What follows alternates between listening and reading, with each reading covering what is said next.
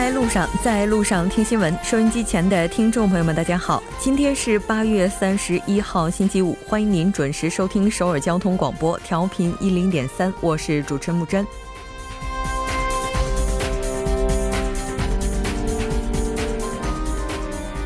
八月的最后一天，韩国银行召开金融货币委员会全体会议，宣布维持目前百分之一点五的基准利率不变。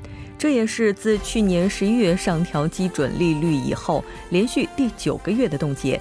这一决定的根据是中美贸易战正在进行中，以及韩国国内就业难、经济萎靡。目前，韩国与美国的基准利率差为百分之零点五。但下月美联储加息已成定局，届时这一差距将扩大至百分之零点七五。韩国基准利率还能坚持多久？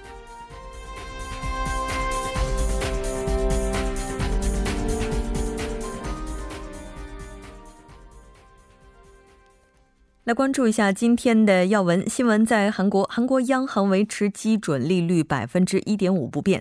韩国将举行定期国会，朝野围绕废除收入主导型增长模式展开拉锯战。半岛之外，特朗普欲对华强征两千亿美元关税。菲律宾移民局突击商场拘捕二十名中国人。百味茶座呢，依然是和嘉宾一起聊世间百态、人间百味。今天做客我们直播间的这位嘉宾是韩中人才开发院代表苗春盛。每周一到周晚六点至八点，了解最新动态，锁定调频一零点三新闻在路上。稍后是广告时间，广告过后马上回来。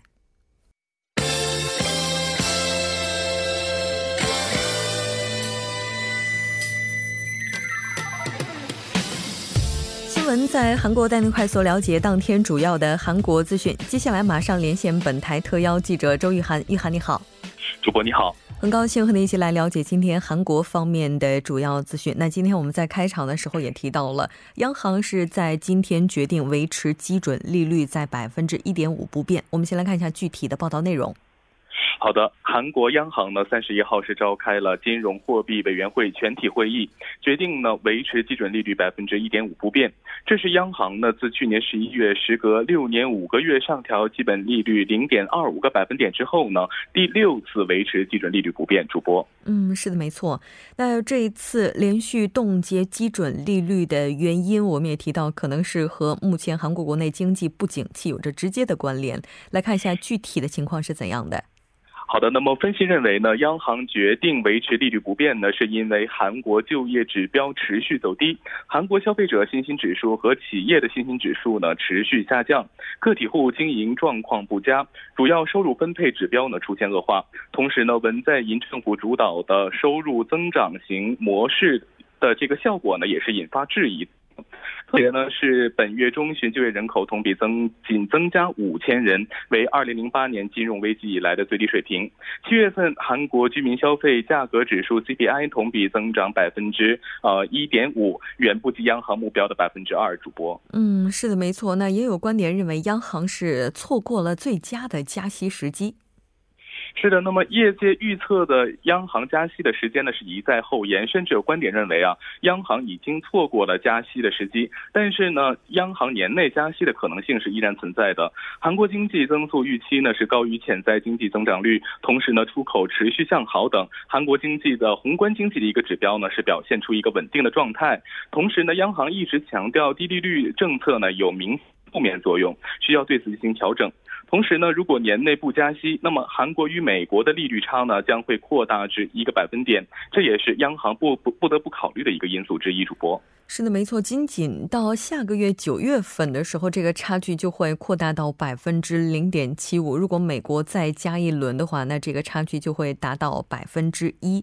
那应该说，央行冻结利率最主要的原因还是因为目前经济不景气。那文政府他所提倡的收入主导性增长模式，近来也是遭到了质疑。包括下次的定期国会呢，就这个问题，我们看到朝这个朝野已经是做好了。拉锯战的准备，来看一下。是的，那么韩国呢是将于下周呢举行定期国会，那么朝野之间呢是针对是否废除收入主导型经济的一个增长模式呢展开拉锯战。在野党呢是多次要求政府废除这样的一个模式，并为此呢展开舆论的攻势。而执政党所属的议员、总理以及相关部门的长官呢，则是参加研讨会，共同商讨推进收入主导型模式增长的这样一个战略。主播，嗯，是的，没错。那今天自由韩国党也是举行了座谈会，对文政府的相关政策进行了反攻。是的，那么在野党自由韩国党呢，今天是举行了要求废除收入主导型增长模式紧急座谈会，对文在寅政府相关政策进行反攻。院内代表金圣泰对文在寅改组内阁表示，文在寅政府之前提议朝野构建联合政府，但从本次的改组内阁人事安排上来看呢，却组建了亲文内阁。金圣泰表示呢，在韩国经济持续低迷的情况之下呢。政府所做的呢，并非是更换几个部门的长官，而是应该首先呢，是从经济领域下手，并要求全面修正收入主导型增长模式的政策。对于民主党呢，金盛泰也表示，文在寅推进的放宽银行与金融主业资本分离法案呢，也是因为内部出现分歧而流产，批评是民主党自己阻碍了韩国经济的发展。主播。是的，没错。我们看到在野党呢也表示，如果在经济领域不进行大刀阔斧的改革，那人事变更也只是换汤不换药。正未来党也是展开了对民主党的反击。是的，正未来党呢是也展开了对民主党的反击。党内非常对策委员长金东哲认为呢，现政府正在将第一步便走错的收入主导型增长模式付诸实践，并强调政府应该承认政策的失败，重新开始。院内代表金宽永呢则提出向最大执政党和最大在野党问责的言论，希望两大政党呢是在国会发挥应有的作用。主播。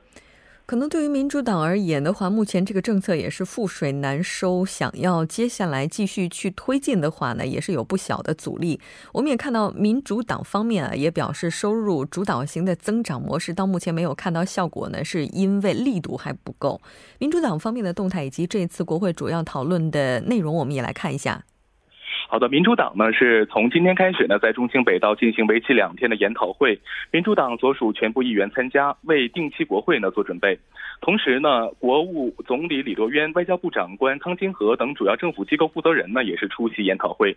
定期国会呢是将讨论立法课题、政府政策以及预算方向，而本次的重点呢将会探讨收入主导型增长模式和文在寅政府的政策。九月一号呢，文在寅呢还将与青瓦台首席国务委。员以及民主党议员共进午餐，商议国政方向。主播，嗯，是的，没错。我们也看到这次定期国会，那执政党提出来的四大运营基调是民主、和平、公正社会以及和治。当然，我们希望这个基调能够贯穿始终。在今天凌晨的时候，首尔加山地区发生了路面塌陷的这样的紧急的事件，我们来看一下。是的，那么就在今天的凌晨呢，位于首尔金川区加山洞一处住宅区附近呢，是发生了塌陷。消防部门呢是紧急转移了一百五十名居民。根据消防部门的消息呢，今天凌晨的四点四十分左右，加山洞某住宅区和附近工地之间出现了塌陷。塌陷呢长三十米，宽十米，深度呢是达到了六米。塌陷呢导致附近拥有十八栋居民楼的住宅区，其中的一栋呢是倾斜了五度。呃，消防部门呢接到报警后呢，立即赶到事发现场。转移附近的七十八户家庭，共一百五十人到安全地区。其中呢，有两名居民呢是因为惊吓过度呢，被送往附近的医院进行治疗。分析认为呢，首尔市近日呢是接连的出现一个降雨的天气，导致路面大面积的进水，地地表呢出现一个比较松弛的状态。目前呢，加山洞街道办事处呢是已经改为临时的避难避难所，同时呢，附近的医院呢也派出了这个人力呢，稳定居民的情绪。嗯，是的，没错。我们也看到有关专家表示，到目前从肉眼上来看的话，附近的这些居民楼并没有受到特别大的影响。当然，具体的情况还要进一步的进行分析以及调查。那我们再来看一下，在韩国南部地区发生的暴雨的情况。好的，那么根据光州地方气象厅三十一号消息呢，下午开始呢是先后解除了全罗南道罗州、求里、宝城、光阳、顺天、务安等八个市郡的这样的一个暴雨的预警。那么上午十一点十分左右呢，气象厅呢也是解除了咸平、呃荣光、丹阳以及光州的暴雨预警。其中呢，光州的最大的降雨量呢是达到了八十一点五毫米，咸平呢是七十八点五毫米，丹阳呢是七十三毫米。尤其是光州、船台部分地区呢，在十点左右的时候呢，每个小时的这个降雨量呢是高达了六十一毫米。那么气象厅预测呢，明天全罗南道、呃庆尚南道以及汉拿山等地将出现一个降雨的天气。那么希望呢，呃行，那么市民呢出行的时候应该注意安全。主播是的，没错。从今天晚上到明天，也就是九月一号白天的时候，南海岸以及济州岛附近的地区有可能会出现强降雨，届时呢也会有可能发布暴雨预警呢。所以在这里还是要提醒民众应该要注意了解。非常感谢今天玉涵带来的这一期连线，我们下期再见。再见。接下来关注一下这一时段的路况、交通以及天气信息。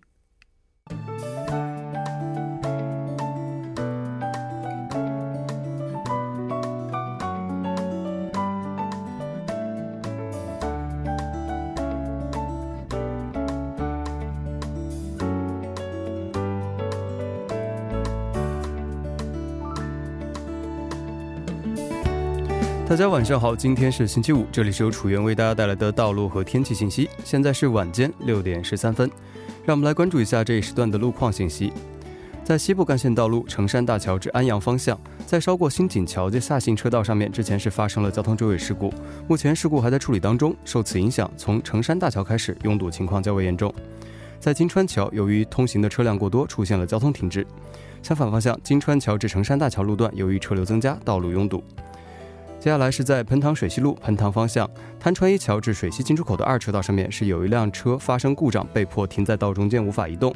受此影响，从青潭大桥北端开始拥堵严重。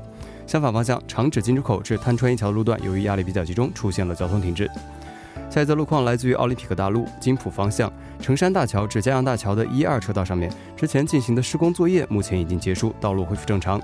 但是由于受到晚高峰的关系，蚕市大桥至汉江大桥、马浦大桥至江阳大桥路段拥堵情况较为严重，还请各位车主朋友们参考以上信息，注意安全驾驶。好的，让我们来关注一下天气。周六由于受到高气压的影响，中部地区的天气以多云为主。白天，江源岭东、庆北北部东海岸由于受到东风的影响，会有少量的降雨。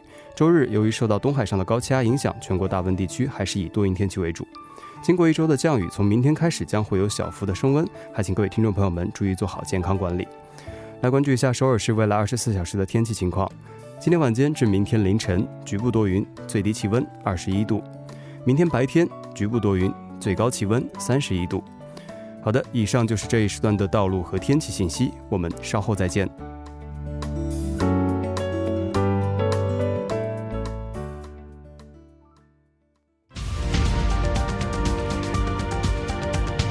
聚焦热门字符，洞察新闻背后，全方位解读当前时事。新闻字符。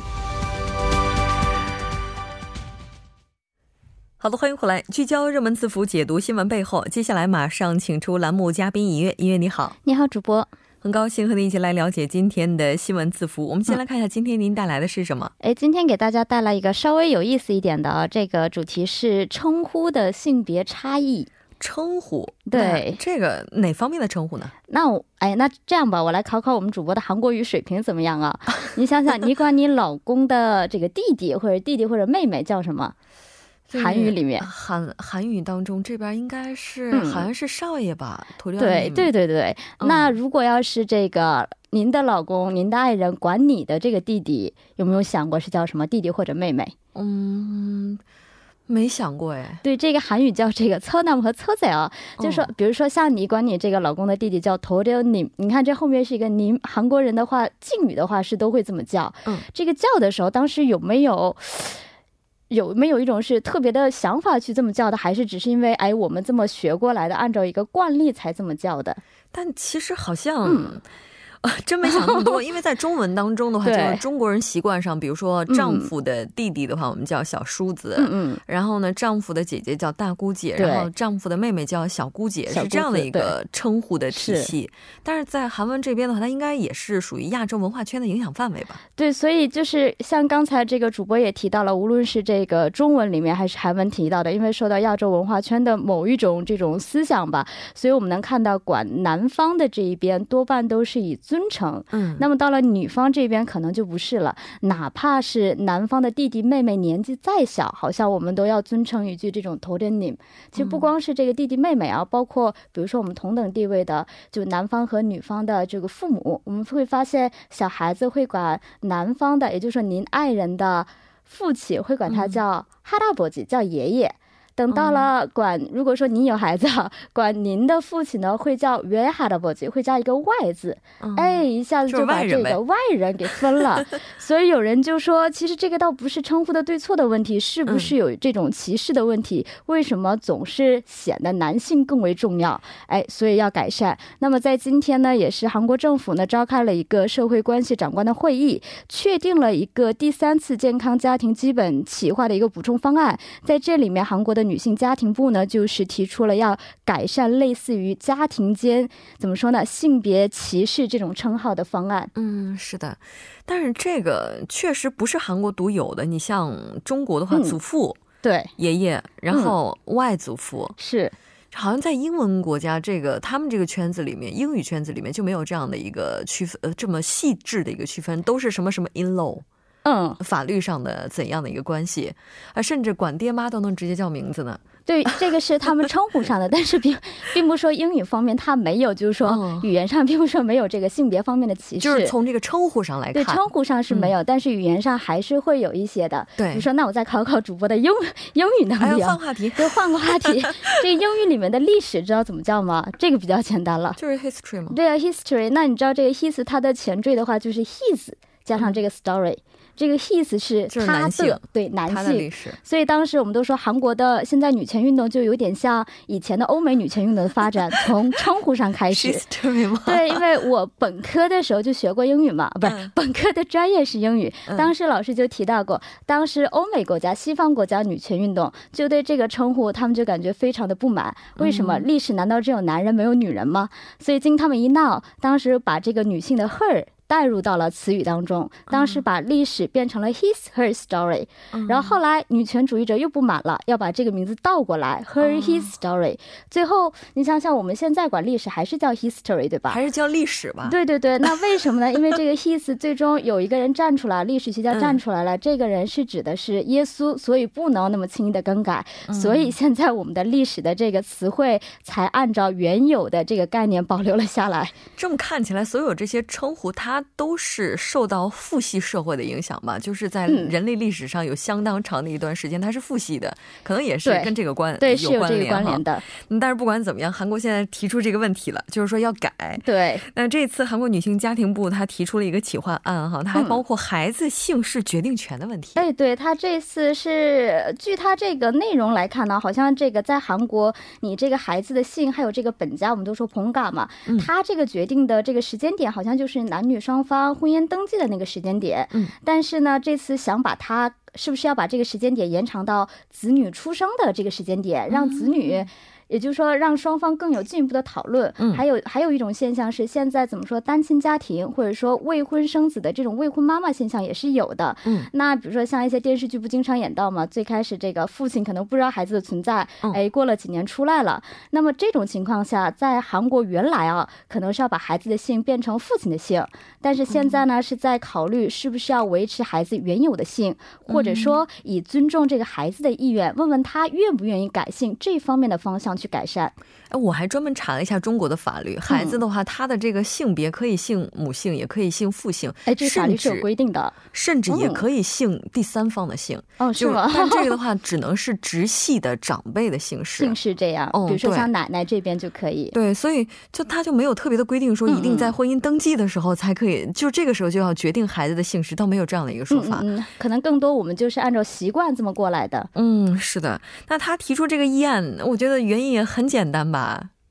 什么的，就是你对于韩国来讲啊，现在也是要推进两性平等。对，那首先就是像主播说到嘛，两性平等，那最关键是什么？要实现家庭成员之间的一个平等，因为我们都说社会是个大家庭嘛，嗯，就只有咱们小家庭内，哎，我们两性平等了，我们才能更好的促进社会的两性平等。嗯，为什么？因为现在有一项调查嘛，就是说如果夫妻双方都是双职工的话，这个家务劳动的时间的比例非常的不平均，女性的话是平均。三小时十三分，那么男性呢才四十一分钟。所以我们能看到加入家务这种劳动的不均衡现象就非常非常的严重。这也是提出从称呼上开始改善这种平等意识的一个契机。对，据说这个婚姻法接下来修的话，还要认定就家务劳动它的经济价值。我觉得这个还是挺有趣的。对，是的，他会制定一个相关的一个体系去计算它的价值。对，没错，生育方面的援助也在企划案当中体现了。哎，对，那首先是这个到二零二二年为止啊，韩国是决定增加四百五十个国公立托儿所。那么女性育儿休假头三个月呢，是把她的停职工资从原来的百分之四十调高到百分之五十。那么月领取额呢，也是从五十到一百万上调到七十到一百二十万之间。是的，没错，包括阿东苏党也是从九月份的时候就要正式的发放第一批了。如果您还没有申请的话，要抓紧了，因为我们前两天就听到一个数字，说到目前为止申请的人数还是不到百分之这个九十五以上，大概是在百分之九十左右的。非常感谢尹月，我们下期再见。好的，我们下期再见。接下来呢，为您带来我们今天的他说，新闻在路上，在路上听新闻。您的点赞，您的回馈是对我们最大的鼓励与支持。参与节目，您可以发送短信到井号一零一三，每条短信会收取您五十韩元的通信费用。另外，您也可以登录 TBS 官网三 w 点 tbs 点 s o v e r 点 kr 给我们留言。当然，在 Instagram 搜索 TBS C News 也可以参与互动。新闻在路上，期待您的参与。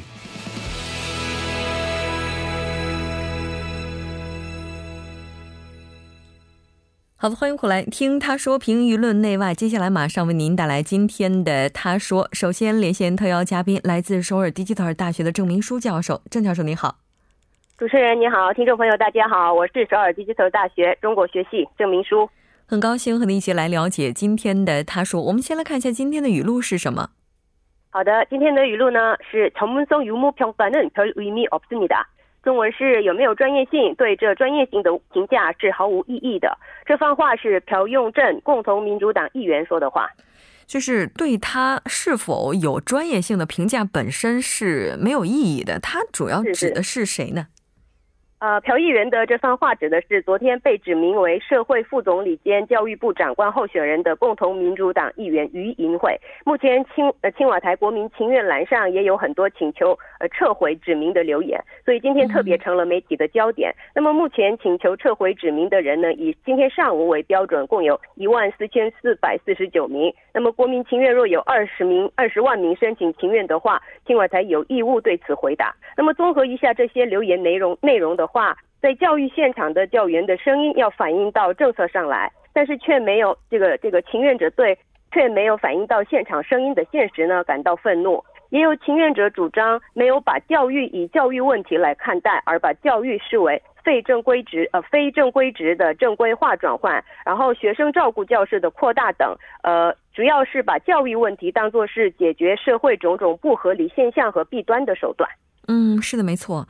那这位新上任的社会这个副总理兼教育部长，这个我们了解到于于银会议员哈，应该说他现在，我们先来了解一下他的情况吧。好的，于银惠是韩国的政治家，是共同民主党议员。一九六二年十月二日生，出生于首尔。呃，成均馆大学中洋呃东东洋哲学专业，然后梨花女子大学政策科学大学院，也就是研究所公共政策学硕士毕业。嗯，然后二零一二年呢，当选为第十九代国会议员。二零一六年再次当选为第二十代国会议员。是的，那应该说到目前为止，对他的质疑声最高的就是，那他可能对教育这个领域专业性并不那么强。我们来看一下。好的，这个对这个于候选人呢有质疑声音的主要原因是缺乏这个缺少这个专业性。对此呢，朴用镇共同民主党议员呢反驳反对意见说，对专业性的有无的评价呢是毫无意义的。嗯。那但是我们也了解到，这位议员于恩惠哈，他之前其实也参与过不少教育界的一些活动啊，包括一些议案。是的，呃，这个于候选人呢，在去年六月呢，委任为国政企划顾问委员会的社会分科委员，然后曾参与过呃扩大公呃国公立托儿所的问题，然后高中无偿教育、高中学分制。减轻大学生居住负担等为内容的一些国政课题的一个制定工作。其实前面提到的这些内容呢，都是反映到文政府教育哲学和价值观的一些主要课题。那么进步和保守教育团体呢，呃，都积极的评价这个于候选人的专业性。那朴议员他之所以认为于银会议员他的专业性，我们对他评价没有什么意义，他的依据是什么呢？呃，这个朴议员呢，在电台节目中表示呢，目前教育委和文化体育观光委员会是分开的，不过之前是教育文化体育观光委员会是统合的。那么于候选人呢，在这里呢，以干事身份呢，呃，工作过六年到七年，所以对教育领域呢，具有充分的专业性。部分人士表示，什么于委于议员没有专业性什么的。不过，所谓的政治家出身的长官，他们扮演的角色就是要改革这个官僚社会。那么，呃，朴议员呢还表示，国防长官不是军人出身的，一般人也能做，甚至女性也没问题。呃，国外就有这种情况。